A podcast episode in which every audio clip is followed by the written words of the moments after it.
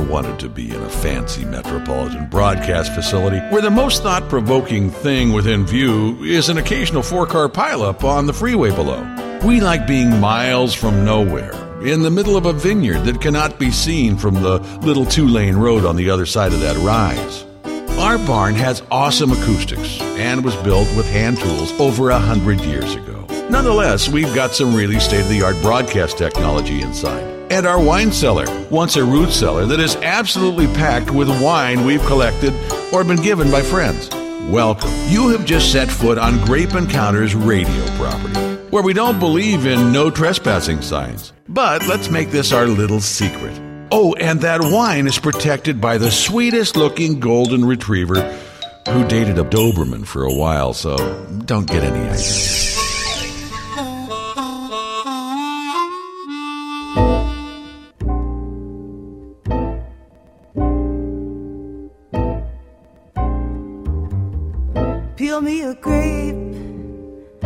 Crush me some ice, skin me a peach, save the fuzz for my pillow. All right, and it is time for your weekly grape encounter, and I am so sad, you know, because parting is sweet sorrow because we have been for the past number of weeks up in southern Oregon. And last year we were up in the Willamette Valley, a little further up the state. We always have so much fun when we go to Oregon. It's just such a, a great group of people up there, great wineries, smaller wineries than what we're used to in California. These are very hospitable people, as you probably ascertained from listening to past shows.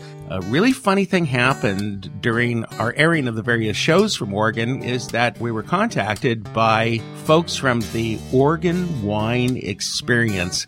And I was so glad that this happened because I really felt like even though we've spent so much time up in Oregon, we didn't even get close to the tip of the iceberg in terms of what there is in terms of wine and food and wine culture. And so I am really delighted that we were contacted by Sarahanne Driggs and actually others from the Oregon Wine Experience. I'll tell you what that is in just a second because it is so cool. But let me just say welcome Sarahanne to the show. Thank you. I'm so excited to be here. Well, I hope so. This is the most fun that you can possibly have with a glass of wine in your hand. You do have a glass of wine in your hand, right, Sarahanne? Of course I do. How could you not be in the wine business and not constantly have a glass of wine in your hand? All right. So you're not really in the wine business, though. Talk to me about the event that you guys do up there. It's the Oregon Wine Experience. And by the way, I, I do want to say to listeners, we do have one more visit that we're going to do after we finish with Sarahanne. But this Oregon Wine Experience event is really like if you want deep immersion into Oregon wine, this is how you can do it. We did the best we could with Grape Encounters, but there's just not enough time to talk about everything that is wine in Oregon. And these folks have done an amazing job and we want to really jump on board and support this event. So give it to us. So it's a multi-day event. We hold it in August in Jacksonville, Oregon. It's this quaint little town in southern Oregon has, you know, wonderful roots in the mining and wine industry. And we basically put on this incredible event. Again, it's multi-day format. We kick it off with our medal celebration to highlight our winners of the Oregon wine competition. We then roll into our founders barrel auction, which we auction off case lots of uh, wineries from across the state with varietals ranging from Pinot Noir to Chardonnay to some of your more obscure ones like Tempranillo, uh, Syrah, some that you might not know actually grow here in Oregon. And we auction those lots off for people to then take home when they are ready in six months to a year. We then move toward our gala event, which is our miracle auction in Salmon Bake. And this is really the to die for event in terms of culinary. We have the Coquille Indian tribe come in and do their 100 year plank steak salmon cooked Wow. right there in front of your eyes. Wow. And you can't pair it any better with multiple varietals of wine. We then move into a live and silent auction for our guests to bid on these once in a lifetime experiences. It's really just a fantastic event. And then we, you know, conclude with some dancing on the floor and a few more bottles of wine open. And then the culmination is our grand tasting where we have more than 100 wineries from across the state come in and pour their award winners in this one unique and stunning location. And you really have the opportunity to take in everything Oregon in just these four days. A hundred wineries. And let's just put that into perspective for a second. Do you know basically how many wineries there are in Oregon right now? It's somewhere in the neighborhood of 650, 660. You know, my goodness, a hundred out of 600, 650 is a huge percentage. And I'm going to guess that there is no major wine producing state that has that high a percentage of wineries there to represent the state. You've got to be a record record setter. Hey, call the Guinness people. We're getting Guinness on the line. Okay, not the beer people. Wonderful. We'll get the patent office on the line while we're doing that too. So, how do you navigate a hundred wineries, Sarah? We That's have murder, an you know? incredible team. We have a great team. We set it up so easily for our guests. You just can't beat it. Now, most people stay right there in the general vicinity. Are there enough rooms to accommodate the people that come to the event? There are. Uh, Jacksonville has plenty of lodging, and you can just go right down the road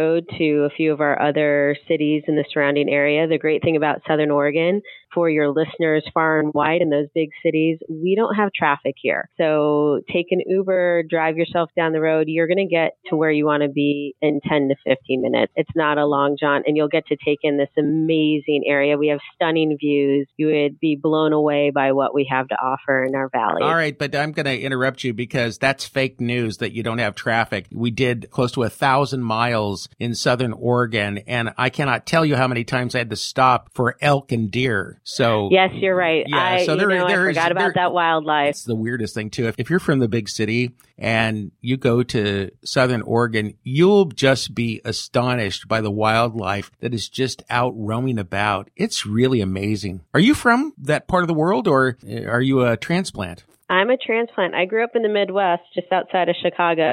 Our wildlife was, you know, squirrels and deer and an occasional robin and cardinal. And here I have to navigate around wild turkey and uh, mountain lions and beautiful eagles and hawks. I mean, you just can't beat what's in front of your view here. It's just fantastic. Did you want to hear my wild turkey imitation? Go for it.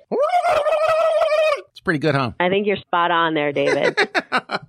we were in the motorhome and we woke up one morning at a winery that we stayed at, Nonchalant. Are you familiar with those guys? I am. Okay, so we stayed at their vineyard and we woke up the next morning and heard that sound and they had all these wild turkey. There must have been like 50 of them out there. And I was thinking that that would have made such a good dinner. But anyway, we left them alone. Yeah, you'll want to because you'll end up behind bars if you go after those wild turkeys. and that's the last thing we want for our guests here in Southern Oregon. We're a little more hospitable than that. All right, we only have a few minutes left, so let's talk about the event. The event is actually August 19th through the 25th. It's not like a, you know, a one day event. You can really immerse yourself, right? You can, and you can pick and choose. You know, some people can't take in full seven days. We have a lot to offer outside of the event. But yeah, the main events are the 22nd through the 25th. We kick it off earlier in the week with our Oregon Wine University. Gives you an opportunity to educate yourself a little bit more on Oregon wines as well as um, how they compare to the world, Yeah. as well as uh, take a Riedel tasting class and see what why a certain glass is going to enhance a certain varietal. And it's just a great opportunity to get more advancement on your wine knowledge. We've had George Riedel here in the studio in person. Oh yes, Those guys are really serious wine geeks. I mean, they know just the, the little intricacies. That's a very interesting seminar to take. Now, this is actually a fundraiser. So you're a nonprofit and can we you, are. Yeah. So tell me a little bit about that for a second. So uh, the Asante Foundation puts on the Oregon Wine Experience, and it is a fundraiser for our Children's Miracle Network wing of the hospital. We're one of 177 hospitals that are affiliated with Children's Miracle Network. We service the nine counties in Northern California and Southern Oregon. And this is primarily for Children's Miracle Network, but we do have other hospital healthcare initiatives that benefit from this event. The great thing about it is 100% of the proceeds goes into Wow. um, our fundraising efforts. So nothing goes towards actually putting on the event. Sarahanne, I really appreciate it. It's the OregonWineExperience.com, right? Correct. check it out and you'll see some great photographs there. And there's this great photograph uh, looking down on Jacksonville, which I've been to, a really awesome little town. Just come and have some fun with us. And we will see you August 19th through the 25th. Now, uh, Sarahanne, we're going to pop over to Abacela Winery. Wonderful. They're one of our participating wineries and do a great job. So enjoy Abacela. All right. Okay. We're going to be back with more grape encounters. My very special thanks to Sarahanne Driggs. Sarahanne, by the way, is the foundation events officer for the Asante Foundation, which puts on the Oregon Wine Experience. That's some great work you're doing, Sarahanne. Thank you so much. I appreciate it. all right, we're going to be back right after this, and we will be at Abacela Winery, which is, by the way, a very, very interesting, cool place with great wines.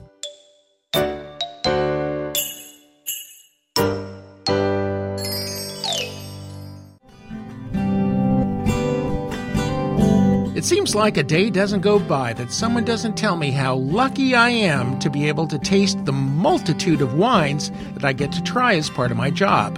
And while that certainly is true, what is also true is that a great number of wines that I do taste just don't cut it. That's why it gives me so much pleasure to tell you about the wines from Peake Ranch, made in the Santa Ynez Valley on the central coast of California. As exciting as these wines are, I'm especially proud of the fact that they're produced by my oldest friend of all time, John Wagner, along with his charming wife, Jill. John was always the smartest kid in school, and I was always just a tad bit jealous of his determination to be the best. So when I found out that he was the producer of these utterly fantastic wines, I wasn't the least bit surprised. From their remarkably elegant Pinots to their perfectly balanced Chardonnay and luscious Syrahs, it's no surprise that the wines produced at Peake Ranch are simply as good as it gets, and they have the scores to prove it. Log on to peakeranch.com. That's P E A K E ranch.com. You can buy their wines online, which means it'll be the best time you ever spend on the internet. Go to peakeranch.com. In Greek mythology, we learn the mysterious connection between walnuts and wine. When Dionysus, the god of wine, fell in love with Princess Caria of Laconia, her sisters tried to prevent the romance, so Dionysus turned them into rocks. He also turned his beloved Caria into a walnut tree. She was, after all, a hard nut to crack. At mmorganics.com in Paso Robles, California, Walnuts and Wine is the ultimate love story. You'll flip over their 100% organic port style dessert wines and organic heirloom walnut products, including sprouted snacking walnuts in five awesome flavors irresistible raw organic walnut butter, free trade chocolate covered walnuts, and for bakers, MM Organics produces 100% gluten free walnut flour, estate walnut oil, and of course, their crazy delicious raw walnuts. Get all their products online at mmorganics.com. That's mmorganics.com.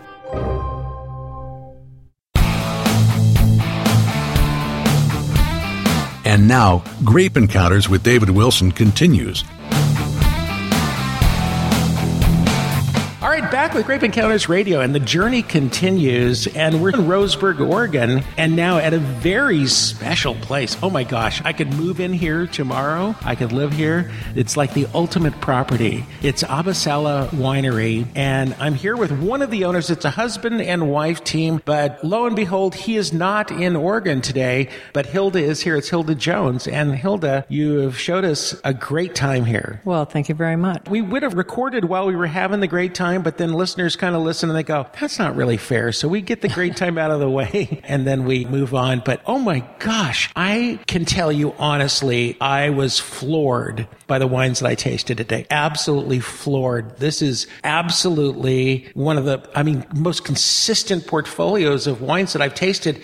And, you know, the Spanish varietals that, you know, don't get as much attention in the States as they should. But that's where you're hanging your hat, really, I think, here. Right. We introduced Tempranillo as a varietal. It had been, hadn't been grown in the States. They did such a great job in Spain. Why not here? And Earl searched for the perfect site. We think we found it. It gives us what we need to do a variety of levels of Tempranillo from the Fiesta, which is the entry level, which is less tannic, up to the Grand Reserva, the Paramour, which is uh, just absolutely delicious and divine. So when people get into the wine business and you and your husband had no background in wine whatsoever, except for probably consuming a great deal of it over the years, right? Well, that would be correct. Fairly uh, large amount. Within why, reason. why Spanish varietals? Well, my husband had actually fallen in love with it when he lived in San Francisco before he met me. And he loved the wines and didn't even know really that Tempranillo was the grape.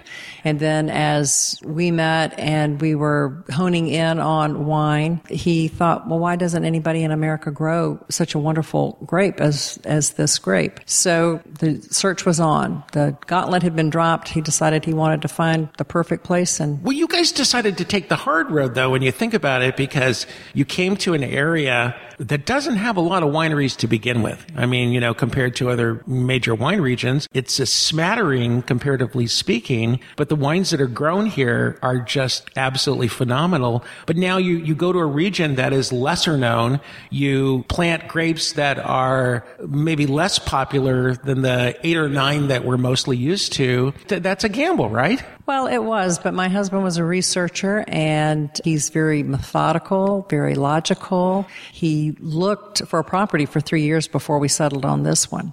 And he was very careful in his research. So I figured the worst that could happen is we'd move out here. It didn't work. We'd sell the property and do something else. So it was a calculated risk, but knowing how cautious he is and what a wonderful researcher he is, I thought it was a Now, you said it. that was the worst that could happen, but uh, you failed to mention that you built this on a fault line.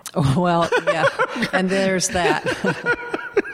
There are worse things that could happen. But the concrete walls in this building that we're in, which was built in, what did you say, 2011, 2011. right, are massive. I mean, you could store, you know, the golden fort from Fort Knox in here and don't nobody. tell everybody. Oh, there are secrets. but uh, it's overbuilt, to say the least. We think it's built just right.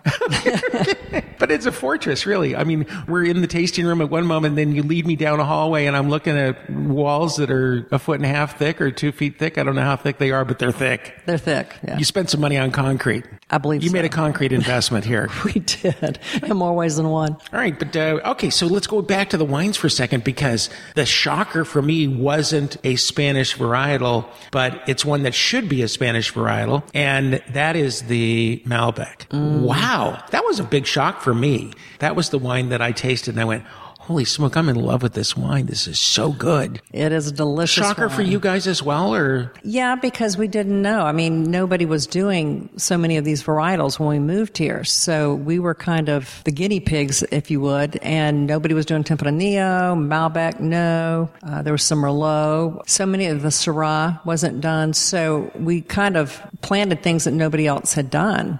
And I have to admit that Malbec has been a wonderful surprise. So this whole project was really though your retirement project.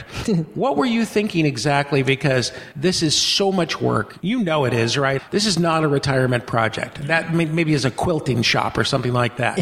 you not only went after the business of growing grapes that are lesser known in in an area that is lesser known, but you did it in a big way. I mean, this is not a small project that you have here. I mean, it's huge. And, and so you went in, you know, as deep as I think anybody could possibly go in. Was there ever a moment of fear in doing this? No, I, I don't think it was so much fear. It's just sometimes it was overwhelming. And other than that, I mean, you figure it out and you move on. So nobody said it at some point. I think we're maybe getting in over our heads here. I mean, it's obvious you have it uh, under control and that you're doing an amazing job. You're you're raking in the awards. But I'm I'm thinking about back then, you know, going back ten years or eight years or what, you know, whatever. When you made those monumental decisions, that had to be scary. Well, it was the unknown. And I, I do remember one of the kids, a daughter's husband once said, Do you ever think you'll be caught up where you can sit and relax and enjoy what you've done? And I said, Sure, we will. And when is that going to be? Well, we are. We're, are now. Yeah, yeah, Yeah. It's a matter of perspective, but uh, we've we're very pleased with what we've done, the alkalades, but just the thought that the scientific research that Earl had done has borne out the way we were hoping. So it's been great. I mean, we came out here for Tempranillo and still love it. When we first moved here, we were the only ones that make Tempranillo, actually in the Pacific Northwest on a commercial basis, and it just has grown. I mean, now there's the Oregon Tempranillo Alliance, which started out we were the only ones producing in '97, and now there's over a hundred producers. Wait, there was there's an alliance, but at one point you were the only one. No, no, no. I'm now that there was enough people. Yeah, I was going to say that's an easy alliance when it's just Yeah. you yourself and you. Yeah, exactly. you're- The answer is always right. Then when we started, we were the only one, but as numbers grew, we were able to do the Oregon Tempranillo Alliance, and it's well over 100 producers now, all throughout the state of Oregon. Tell me the biggest wow that you got. Who walked into this tasting room or the earlier rendition of your business and tasted your wines and said, "Oh my gosh"? Hmm. I mean, when when did you know from uh, I guess we'll call it a higher authority that you had something that was a winner? Well, it was actually as the result of the San Francisco International Wine Competition, and we entered our 98 Tempranillo. So this was the second vintage we had done, and it won a double gold and bested all the other Spanish entries. That was a good day for you. That was a great day How did you us. find out about that? Actually, the lady that sold us barrels knew about it before I had seen What? it. No, seriously. She called to say, "Oh, Hilda, congratulations! I think that's just fabulous news and all this kind of thing." And I said, "Oh, well, I didn't even know yet." What a killjoy! No, actually, I, it, it might have been a much later, so it made for a great evening of celebration for us. Really? Did you check to verify that she was giving you the true skinny on this? Well, then, yeah, I did because uh, you know we weren't so glued to our computers at that point. So I went online, went, "Holy guacamole! She's telling me the truth." Yeah. So you called the competition then? Is that right? You called you called to the competition to find Well, out. Well, I could actually go online. oh, you could and- go yeah, online. Yeah. It's funny they didn't notify you of that. Well, I don't know how supposed she found out so fast, but to- so what did you drink that night? Tempranillo, well, yeah, the, the double gold. the double gold. That's the point, isn't it? Where you gather up all of those wines and you put them in a safe someplace or a safe spot someplace, and you double the price on them. Well, we didn't double the price, but Was there a run on the wine? well, there was. Yeah. but it was validation of what a we very set a to very influential competition. Okay, we'll be back with more grape encounters right after this.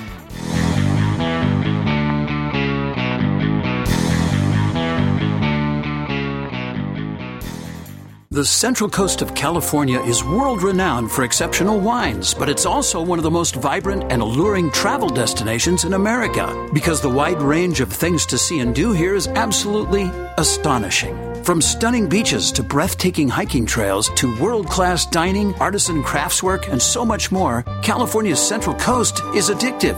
For those visiting this magical region, there's no better place to call home base than the city of Atascadero.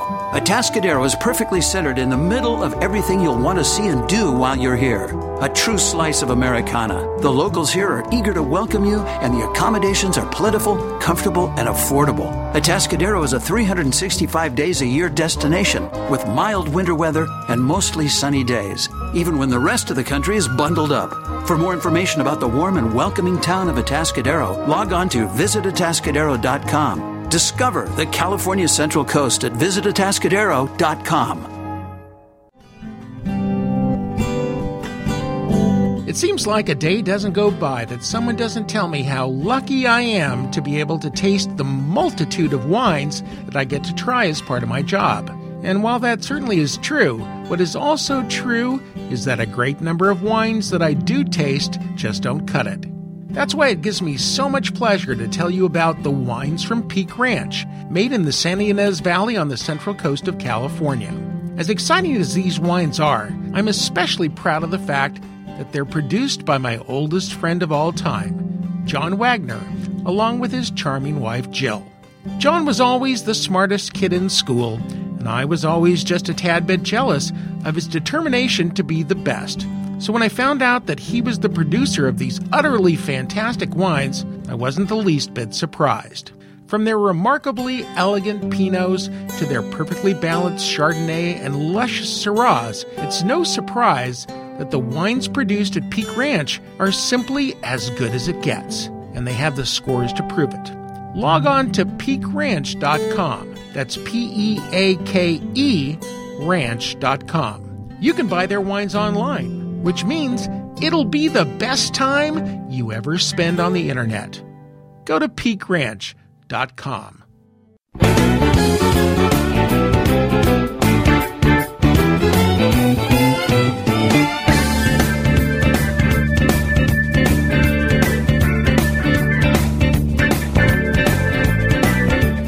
Did you know that you can visit us in person right in the heart of the Central Coast wine country of California? We can get you a special rate at one of our loveliest hotels introduce you to some epic wines in person, help you chart out amazing self guided winery tours, and tell you stories that we're not allowed to share on the radio. Okay, that last one was a, a, stretch. Here's David. All right, back with Grape Encounters Radio at a very special place. It's Abacela Winery, and I'm here with Hilda Jones. Hilda, what are you most proud of here? Wow, I'm so proud of so much. It's a wonderful piece of property. I think we have wonderful wines. I'm proud of the varietals that we can do. We have a lot of diversity. We do Tempranillo, Syrah, Malbec. We've got Albarino, which is our favorite white wine. We have a, a, port wine that we make with five different port grapes. Is that what I'm drinking right now? Yes. This is so good. That's the dessert and wine. I have a little chocolate. Yeah, a little chocolate to go. I'm going to use my fingers because that's if okay. I if I try to put the microphone down, that's not going to work. No, that's so fine. A little shaved chocolate and a little port, and you well, we can't, you can't call it port. You call it port. Well, style. we're grandfathered in. Are you really? Yeah, because they we were calling it port before they made that ruling. Well, you lucked out. Yep. Mm. And that is so. Well, now I've got a mouthful of chocolate and port, and I can't talk. So, the idea of building a wine, I'm going to go back to this because I'm always fascinated with this part, and as I think most listeners are. The idea of building a winery, your husband's idea, your idea, both? His what, idea, but yeah, we, we wanted to do this project. What did that together. conversation sound like when he first said, I think we should get into the wine business? And were you just, yeah, that's a great idea? Or did you say, I think you maybe have had a little too much wine tonight, dear? No. He, we were trying to think of what he would do when he retired. And we thought of all these different businesses. And he had lived in California long before he met me and had been introduced to, to wine. And he thought, you know, I'd really love the climate out there. I think I would like to try to grow grapes and, and make wine. I said, sure, let's do it. So that easy. Pretty much. Wow. I don't remember any drag down fights or anything. Well, I'm We just, you know what? We, we toured the property with you, and what's been built here is really elaborate. I mean, the just the heating and cooling of sidewalks and floors and things that most people don't even dream of incorporating into their property. I mean, the minutia is really pretty elaborate and impressive. So I'm, I'm imagining life at home with you and Earl you know, poring over architectural drawings and saying, I want to do this and I want to heat the floors and I want to do this and we're going to, you know, pour walls that are two feet thick and all that. And you obviously just trust his instincts. Totally. A hundred percent. 100%. Wow. So what's your role in all of this? How do you define your respective roles, his and yours? He's more the general manager. He was the founding winemaker, and he still consults with our winemaker and still in the vineyard. He knows, I think, every plant by name. And um, as I have gotten out of the vineyard, but originally, I mean, we planted together. My first day on the job was pulling out cattle fence. Um, not a job I was used to, I might add. so we've done everything together. And as I'm more have become more specialized in the financial end and he still he, he just so enjoys being out in the vineyard and working with the wines so that's what he does and then i work with the tasting room and do the financials how did he learn the craft of winemaking because that's not something that you just pick up overnight or did he? Well, well, I told you he was a scholar. He, he he's very much into research, and he he's very knowledge driven. He had a good palate, and he'd been a scientist, and so it was kind of a like the big experiment. Right. So you have five kids, Correct. and they're not involved in the business. Not hands on every day. I mean, they've all participated in some way or another. So what happens to this property? You know, some years down the road when you get past retirement age. Do you sell it? Do you, do you just you know shut the gate and Oh, lock no. yourself in? Oh, what, no. what, ha- what No. happens? What's That's the, what's it, what what do you see as the future legacy of this property? You've never been asked that question. Well, you know, I, I think about it sometimes, and I think, well, you know, you can, depending. I mean, one of the kids or two of the kids might come back to work with this, or you can hire a general manager. I'm very proud of what we've built, and I think it does have a legacy that is uh, will last for a long time.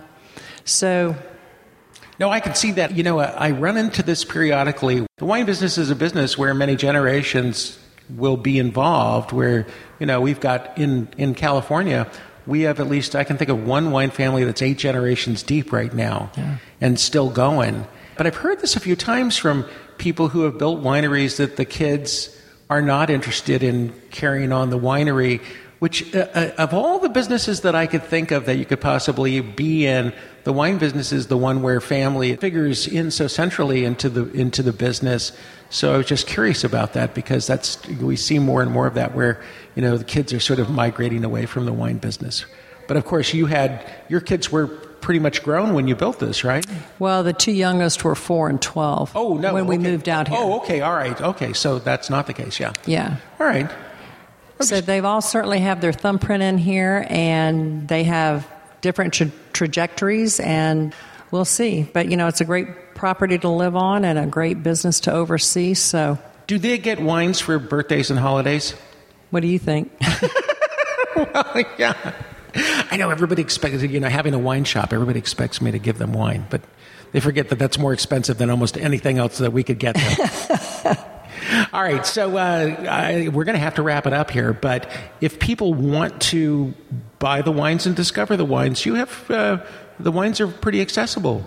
For the yes, most part. we yeah. um, have online sales. Uh, our tasting room is open seven days a week. and distribution in how many states now? Several, in, well, on the West Coast, it's California, Oregon, and Washington, and then there's some on the East Coast as well. Yeah, but if somebody wants to buy it online, they can do that, right? If we can ship to that state, Okay, and the website is? uh, www.abacela.com. And that's A B A C E L A. You want to explain what the name means before we go? Sure. Uh, it's actually the root word is uh, bacello, which in Spanish means stick, it, from the Latin derivative bacillus for a rod. And back in the 12th century, when you put an A in front of it, it gave it an action, made it a verb. So the verb was abacelar, which is to plant a grapevine. So we conjugated it to be Abacela. He or she plants a grapevine. It was like hitting the trifecta. It was at the first of the alphabet. It was a Spanish word, and it meant what we were doing. Was there any name that you rejected? Oh, several. That's the hardest thing, isn't it? Naming something. It is. It's you're you're putting your identity out there, and, and we knew Jones wasn't. Uh, we didn't think that was going to float. So Except you could, you know, everybody's chore would be to keep up with the Joneses. well, that's true. That's You- true. And you've heard that your whole life, right? Yep. All well, right. since my married Hey, life. listen, thank you so much. I really appreciate you uh, hosting us here. And, uh, you know, a couple of things I do want to mention. You have a crazy, wonderful pizza oven, and you also bake this bread that is just absolutely delicious. It's a sourdough, and the starter came from Our the. um, Tempranillo grapes. Your grapes, and the yeah. native yeast on the skins, and I used that as a palate cleanser in there, and then I, you know, there was a point where I was just looking for more bread. That was so delicious. Thank you. Anyway, thanks so much for your hospitality. Really appreciate it. And we're going to get back on the road again. We're um, we got a few more days of travel here in Oregon, and then heading back to California. We're going to return our Mighway Grape Encounters Wine Chaser vehicle. But I tell you what, this is a great way to see wine country. Do you see a lot of RVs, by the way, uh, that come in here? Yes, That's why you have a very big parking lot, exactly. and exactly. and you see plenty of them. Oh, sometimes there'll be like three or four uh, right in front of the winery. And they can load up some serious amount of merchandise into that yes, RV too. They can. I like that too. I if like they come with an empty trailer, then you're really, you know, probably Boom, you're you're home. licking your lips on that one. Yep. Okay. we'll be back with more grape encounters right after this. Your grape encounter with David Wilson will continue from our Central Coast Wine Country studio in the quaint, friendly, and historic town of Atascadero, California.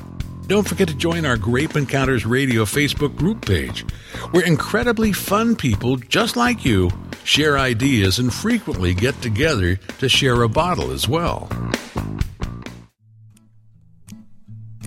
It seems like a day doesn't go by that someone doesn't tell me how lucky I am to be able to taste the multitude of wines that I get to try as part of my job. And while that certainly is true, what is also true is that a great number of wines that I do taste just don't cut it. That's why it gives me so much pleasure to tell you about the wines from Peake Ranch, made in the Santa Ynez Valley on the central coast of California. As exciting as these wines are, I'm especially proud of the fact that they're produced by my oldest friend of all time, John Wagner. John was always the smartest kid in school, and I was always just a tad bit jealous of his determination to be the best. So when I found out that he was the producer of these utterly fantastic wines, I wasn't the least bit surprised. From their remarkably elegant Pinots to their perfectly balanced Chardonnay and lush Syrahs, it's no surprise that the wines produced at Peake Ranch are simply as good as it gets, and they have the scores to prove it. Log on to peakeranch.com. That's P E A K E ranch.com. In Greek mythology, we learn the mysterious connection between walnuts and wine. When Dionysus, the god of wine, fell in love with Princess Carya of Laconia, her sisters tried to prevent the romance, so Dionysus turned them into rocks. He also turned his beloved Carya into a walnut tree. She was, after all, a hard nut to crack.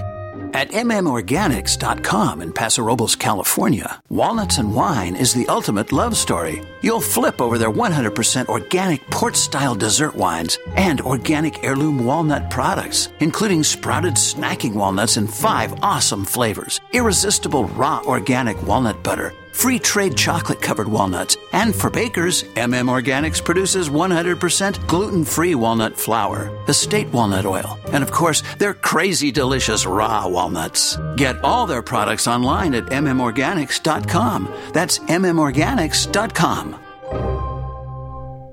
The Central Coast of California is world renowned for exceptional wines, but it's also one of the most vibrant and alluring travel destinations in America because the wide range of things to see and do here is absolutely astonishing. From stunning beaches to breathtaking hiking trails to world class dining, artisan craftswork, and so much more, California's Central Coast is addictive. For those visiting this magical region, there's no better place to call home base than the city of Atascadero. Atascadero is perfectly centered in the middle of everything you'll want to see and do while you're here. A true slice of Americana. The locals here are eager to welcome you, and the accommodations are plentiful, comfortable, and affordable. Atascadero is a 365 days a year destination with mild winter weather and mostly sunny days, even when the rest of the country is bundled up. For more information about the warm and welcoming town of Atascadero, log on to visitatascadero.com. Discover the California Central Coast at visitatascadero.com.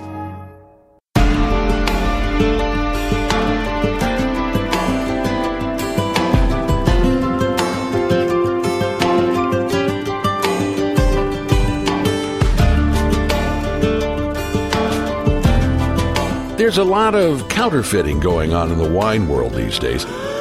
But you can't fake a true grape encounter. Back with the real McCoy is David Wilson with a story you are sure to enjoy. Our trip in the Mighway Grape Encounters Wine Chaser RV is winding to a close, but uh, we are finishing with a bang. We are at Dancin Vineyards, which is in Medford, Oregon, and it is the brainchild of Dan and Cindy Marca. And Dan is sitting in front of me. We have so much in common, Dan. We both come from Italian backgrounds. I should say I have half Italian background for me. You 100%, right? That's correct. I'm half uh, Sicilian and half Calabrese and brought up on the East Coast and uh, moved west after about 15 years there. And a grandmother who said what? a grandmother who would continually say, you look a little skinny. You need to eat more. So she would set out her big buffet and the requirement would be to have at least three courses of that buffet. Did she did she keep track? Oh, was she, was she watching there? She continually watched and she basically would make you eat it. We have the same stories, the same growing up stories, which is funny. And if you didn't grow up Italian, you really missed out because I know for me, it's the best really memories that I have, but it's also, you know, where the memories of food and wine come from. And I think it's where I was influenced to become a foodie and a wino. I don't, there's, there's not a, I don't want to say wine aficionado because I hate that term. Mm-hmm. I don't want to say wine lover because I don't have a romance with wine, but you know, I am a wino. I love to drink wine. I imagine if you were growing up on the East Coast, there was some homemade wine involved there as well. Right or wrong? There, there was homemade wine, there was beer, but it all centered around the food and just the conversation. So let's talk about what you built here because I'm going to say this flat out. Anybody that comes to this region, you have to come to this winery. Let's start with the view. You have one of the best views I've seen on the entire trip. It's breathtaking and, and you created a garden area and an outdoor patio area that's among the best I've ever seen. I mean, I've seen big, grand presentations at other big, grand wineries. You're a smaller winery, but everything is perfect. The way that your garden integrates into nature couldn't have been done better. We really wanted to create an area with changing colors throughout the seasons so that you can come out and things are fresh, things are new. And you- you're able to look out uh, in one direction and see Table Rocks, kind of an area of the high desert. And you could just sit in a seat looking the other way and see a 9,500 foot elevation peak with, with a snow covered mountain. You can look across the valley and see where cab has grown.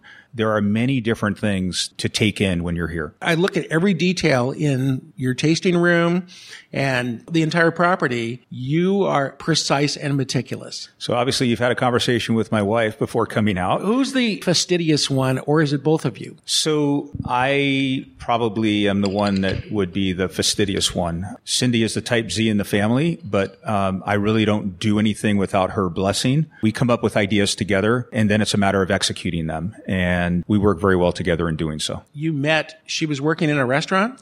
She was actually working in two different restaurants on the same day, and it was because of a flood, an unknown flood that was happening on the Monterey Peninsula, that I was stranded there and got to see her a second time on the same day. And lo and behold, three months later, we tied the knot. My wife, who is sitting here enjoying, by the way, your pumpkin brulee. We were married within eight months. Wow. Yeah, see, so it, you know, kind of when it happens, it happens. So let's talk about food is so important to your place here for a number of reasons, but you make principally here Chardonnay and Pinot and a whole lot of different styles. We do. We make up to nine different Chardonnays and up to 15 different Pinots.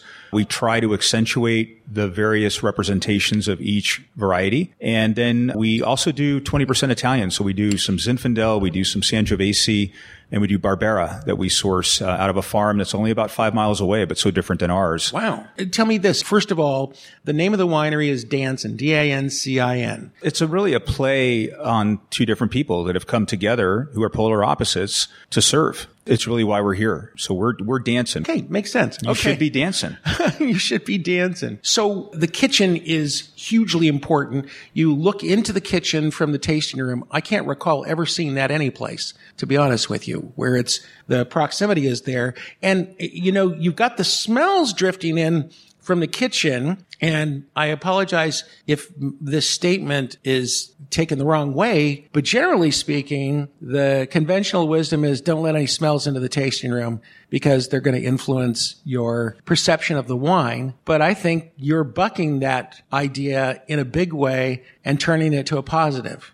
I totally agree. So you have here at Dancin many different options. So you can be here in the tasting room or at the bar and you could experience the kitchen and the culinary team prepping and plating some amazing foods. Or you can be outside or you can be in the cellar where there are no aromas of, of food. But frankly, when I come into a place and I get those aromas, it's a great segue to enjoying wine. It also makes some suggestions to the customer as to what you might be, you know, cooking up to prepare with your wines. Absolutely. And we serve our culinary options tableside as we do our wines. Our wines are prepared as naturally as possible, as are our uh, foods. And our goal is to just keep it simple and just share the bounty of the region. This place is really to me because you told me, and I still have a hard time even picturing it, that you sometimes have 17 to 20 staff members that are serving the people that come here. We're here on a closed day. So I can't imagine what that looks like when you have that much staff and and you have that many uh, people that are visiting, but you have 100 person days here commonly? We, we could in the summertime and on certain days. And our goal is to extend hospitality to our guests. We want our guests to come in, be seated uh, in an area that they uh, where they want to enjoy our offerings and just literally kick their feet up and be served. You are, I think, the embodiment of your grandmother, are you not? You know what? I was absolutely blessed to be raised by a Sicilian grandma who was on this earth for 103 years. Wow. And taught us the essence of hospitality. She lived it. She breathed it. She shared it. And some of the best memories were shortly after 9-11. We were um, actually living in Ashland at the time. And grandma and my wife spent uh, two weeks baking and cooking together. They went through 50 pounds of flour together, telling stories about how they used to wash their clothes in the creek and how they used to share things and, you know, barter in Italy and, and, and really, you know, hard working but very satisfying life. And those are the images that I remember most with my grandmother just her ability to share her love through food and beverage. I'm sitting here with Dan Marca. Uh, he and his wife Cindy created Dancin Vineyards. Hey, thanks for being with us, Dan. That's going to do it from the beautiful Dancin Vineyards. And I tell you, look it up. Uh, if you don't believe me, look it up. Look at some pictures. You're going to see this is a place you definitely want to go to. That'll do it for Grape Encounters this week. We will be back here, same station next week. We'll see you. Bye bye.